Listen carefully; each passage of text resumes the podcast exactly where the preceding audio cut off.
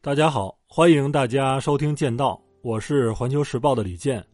稀土是化学元素周期表里边蓝系的十五种元素和抗、乙，一共是十七种金属元素的总称。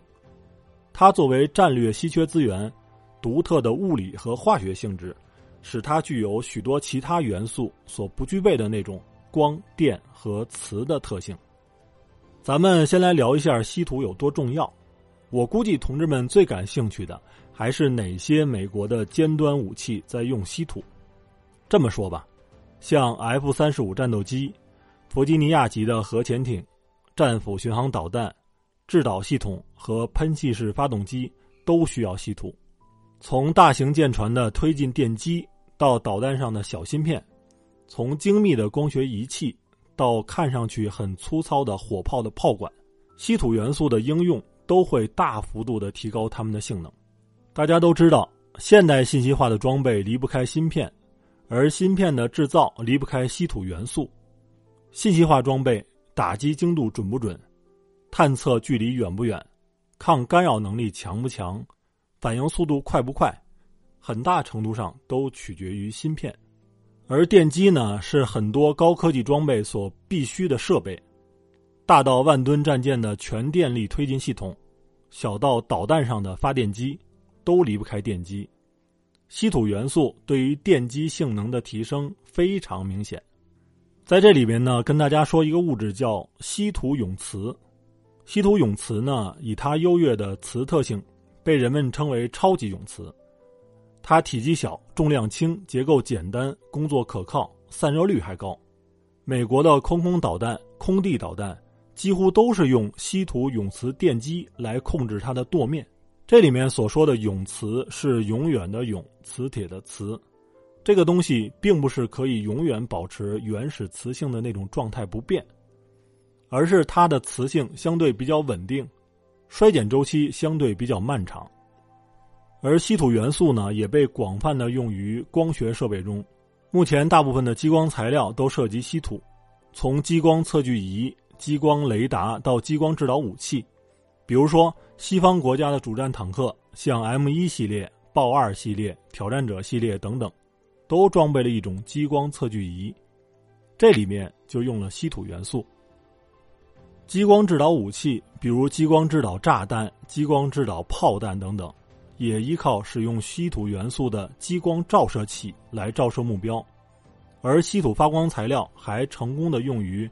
夜视设备中，稀土元素呢还被称为钢中的青霉素，对钢能够起到净化、变质和合金化的作用。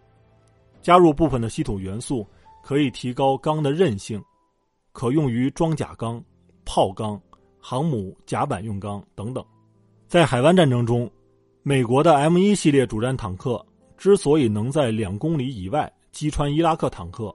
一个重要原因就在于其火炮炮管的强度高、韧性高、膛压高。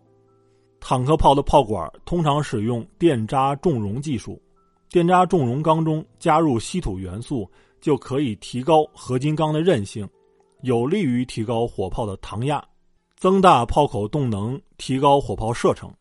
装甲钢中加入稀土元素，则能够提高抗冲击的能力。稀土元素。用于其他合金，同样能起到很好的作用。例如，中国某型发动机使用的是稀土钛合金机匣，那么它就起到了很好的减重效果。稀土元素呢，还能用于制造隐形飞机的锡箔材料。铁氧体材料是一种重要的飞机隐形的涂层。此外，稀土材料还能用于核辐射屏蔽，用于核反应堆、声呐等等这些设备。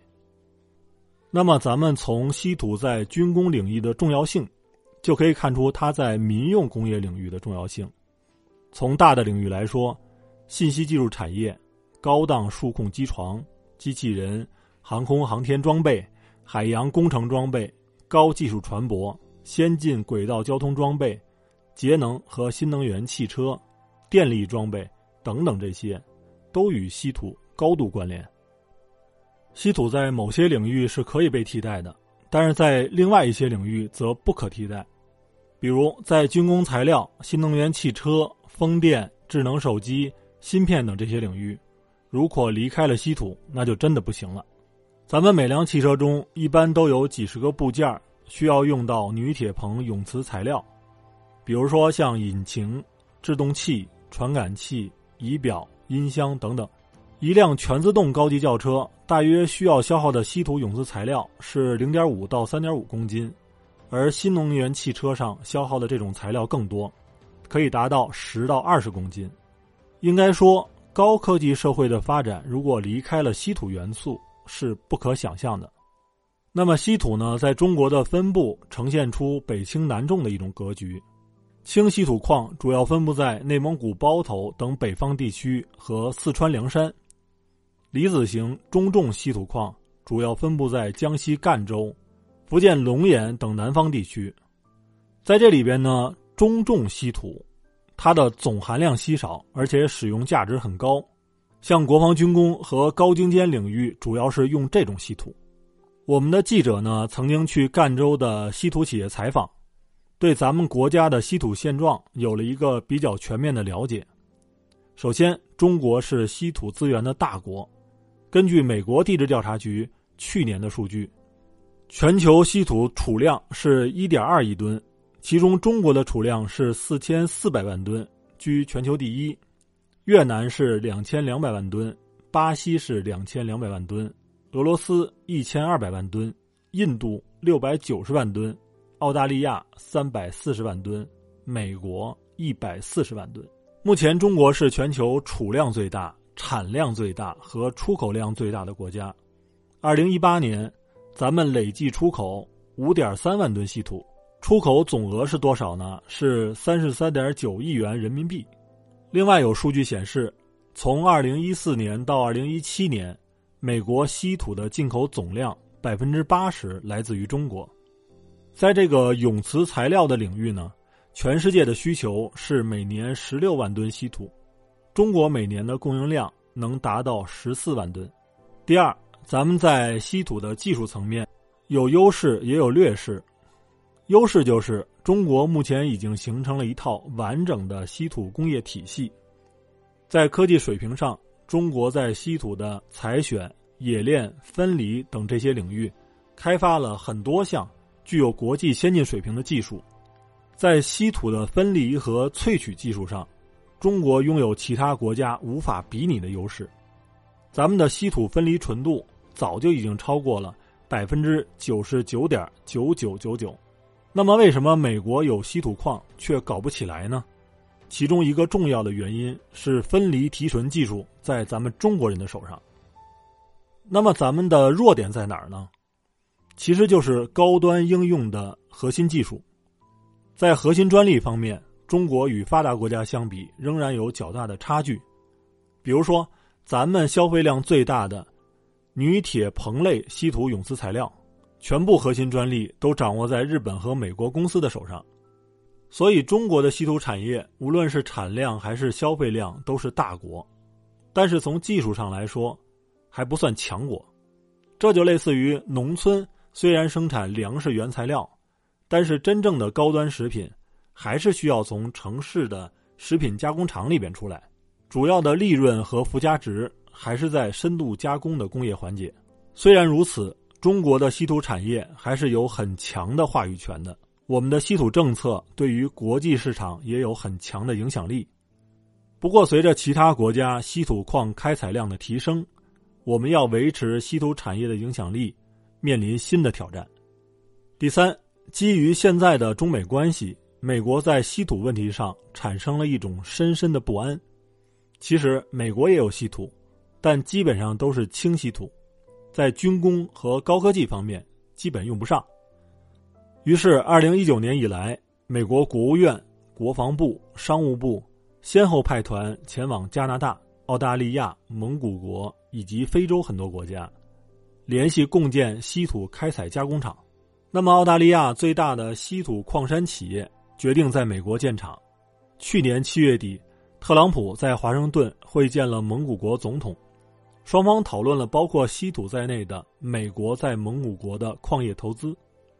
另外，英国的《金融时报》说，特朗普曾经提出购买格陵兰岛，这一想法尽管看起来可笑，但美国其实是瞄准了那里的资源，尤其是稀土。而被称为反华急先锋的美国参议员卢比奥，他就提议建立一个不受反垄断法约束的稀土联盟。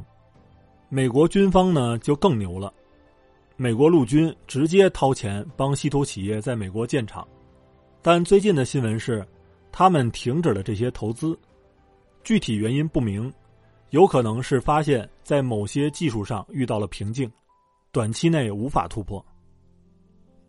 而中国的一位专业人士告诉我们的记者，美国如果想重新建设稀土产业链，至少需要花费三年的时间。讲完了上述这些内容以后，我估计大家对于稀土有一个全面而且相对客观的认识了。那么最后我想说的是什么呢？就是稀土这个东西，在美国人看来，应该是悬于其头顶的达摩克里斯之剑，在我们看来就是高高举起的杀手锏。砸与不砸，它就在那里。我们现在应该做的，就是对核心技术进行攻关。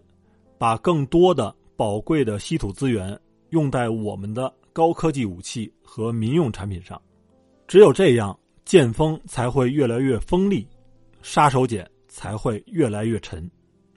以上就是今天的分享。如果您是同道中人，欢迎订阅剑道。我是李健，咱们下期再会。